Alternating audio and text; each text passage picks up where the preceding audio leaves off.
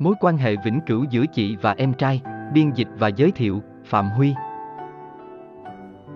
Tôi sinh ra trong một ngôi làng hẻo lánh trên một quả núi.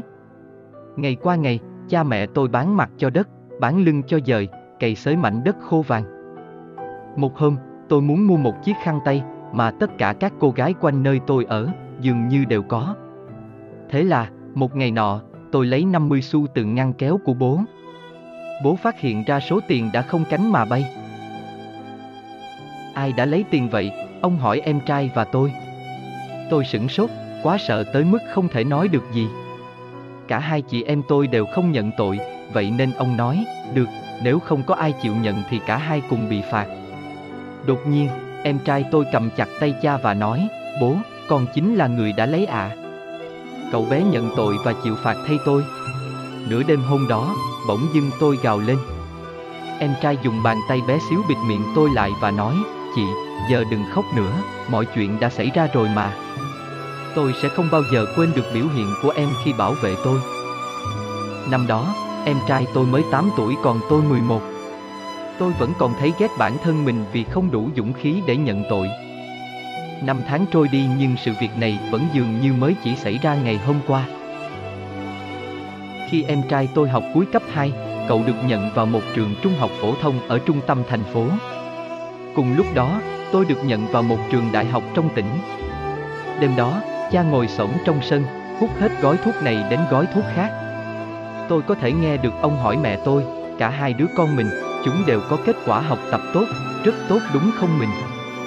Mẹ tôi gạt nước mắt và thở dài, điều đó thì ít gì chứ, sao chúng ta có được đủ tiền cho cả hai đi học đây? Đúng lúc đó, em trai tôi bước ra sân, đứng ngay trước mặt cha và nói Bố, con không muốn học tiếp nữa đâu, con đã đọc đủ sách rồi. Cha trở nên tức giận, sao con lại có tinh thần yếu đuối vậy chứ hả? Dù có phải ăn mày đầu đường xó chợ, ta cũng sẽ để hai chị em con được học hành đến nơi đến chốn. Rồi sau đó, ông gõ cửa mọi nhà trong làng để mượn vay tiền. Tôi vuốt ve nhẹ nhàng hết mức có thể khuôn mặt của em và bảo, là con trai thì phải học tiếp, nếu không thì em sẽ không thể vượt qua được nghịch cảnh mà gia đình ta đang trải qua đâu. Tôi, nói cách khác, đã quyết định không tiếp tục theo học đại học nữa, không ai biết được rằng ngày hôm sau, khi bình minh ló rạng, em trai tôi đã rời khỏi nhà với vài mảnh quần áo cũ và vài hạt đậu rang. Em lén đến bên thành giường tôi và để lại một lá thư trên gối, chị à, được vào đại học không phải dễ dàng gì. Em sẽ đi tìm việc làm và sẽ gửi tiền cho chị. Tôi ngồi trên giường tay nắm chặt lá thư mà miệng khóc đến lạc cả giọng. Với số tiền cha mượn được từ chồng xóm và số tiền em trai kiếm được từ việc phát xi măng cho một công trường xây dựng, cuối cùng, tôi cũng có thể học đến năm thứ ba đại học. Năm đó, em trai tôi 17 tuổi còn tôi 20. Một hôm, khi tôi đang ngồi học trong phòng, bạn cùng phòng tới và bảo tôi, có một người đồng hương đang đợi cậu ở ngoài đấy. Sao lại có một người ở quê tìm kiếm tôi nhỉ? Tôi bước ra ngoài và nhìn thấy em trai tôi từ đằng xa. Khắp người em dính đầy bụi, vữa, xi măng và cát. Tôi hỏi em, sao em không bảo với bạn cùng phòng chị, em là em trai chị, em mỉm cười đáp lại, nhìn bộ dạng của em mà xem, họ sẽ nghĩ gì nếu họ biết em là em trai chị, chẳng phải họ sẽ cười nhạo chị sao? Tôi xúc động trào nước mắt, tôi phủi hết bụi khỏi người em và nghẹn ngào nói với em, chị không quan tâm người ta sẽ nói gì, cho dù bộ dạng em có thế nào thì em vẫn là em trai của chị. Em lấy từ trong túi quần ra một cái cặp con bướm. Em đặt vào tay tôi và nói, em thấy cô gái nào ở quê mình cũng đều mang nó, em nghĩ chị cũng nên có một cái. Tôi không thể kìm nén nổi bản thân mình nữa, tôi ôm em tôi vào lòng khóc hòa. Năm đó, em trai tôi 20 tuổi còn tôi 23. Sau khi lập gia đình, tôi sống trong thành phố. Chồng tôi nhiều lần mời bố mẹ tới sống cùng, nhưng họ không muốn. Họ nói rằng khi bỏ làng, họ chẳng biết sẽ phải làm gì cả. Em trai tôi cũng tán thành. Em nói, chị à, chị chỉ cần chăm sóc bố mẹ chồng, em sẽ ở đây và chăm sóc bố mẹ. Chồng tôi được bổ nhiệm làm giám đốc của nhà máy. Vợ chồng tôi muốn em làm quản đốc tại bộ phận bảo trì máy móc. Tuy nhiên, em trai tôi từ chối lời đề nghị. Em khăng khăng tiếp tục muốn làm một người thợ sửa máy thay vì khởi đầu một công việc mới. Một hôm, em trai tôi trong khi đang trèo thang sửa dây điện thì bị điện giật và phải nhập viện. Tôi và chồng đến thăm. Nhìn chiếc băng thạch cao trên chân em, tôi cầu nhau, sao em lại từ chối làm quản đốc chứ?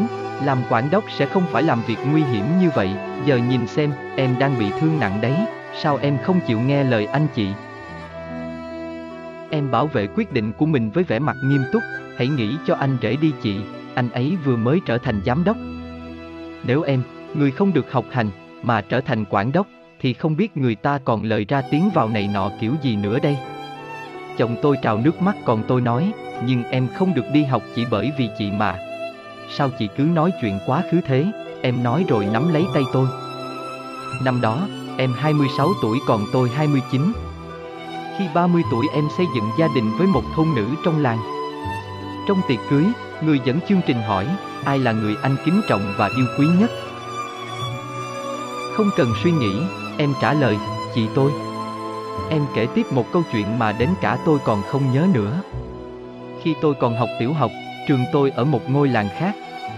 Hàng ngày, tôi và chị phải đi bộ mất 2 tiếng để đến trường và về nhà. Một hôm, tôi đánh mất một chiếc găng tay. Chị đưa cho tôi cái của chị, chị chỉ đeo có một chiếc mà đường chị phải đi còn rất xa. Khi về đến nhà, tay chị run lên vì lạnh, thậm chí chị còn không thể cầm nổi đũa. Từ đó trở đi, tôi đã thề với lòng rằng chừng nào còn sống tôi sẽ chăm sóc và luôn đối xử tốt với chị. Tiếng vỗ tay vang lên không ngớt trong khán phòng, tất cả các vị khách đổ dồn về tôi. Tôi thấy thật khó nói nên lời, trong suốt cuộc đời tôi, người tôi muốn cảm ơn nhất là em trai tôi. Và trong dịp vui này, trước mặt khách khứa, nước mắt cứ lăn dài trên mặt tôi. Bài học, hãy yêu thương và quan tâm đến người mình yêu từng ngày một trong đời.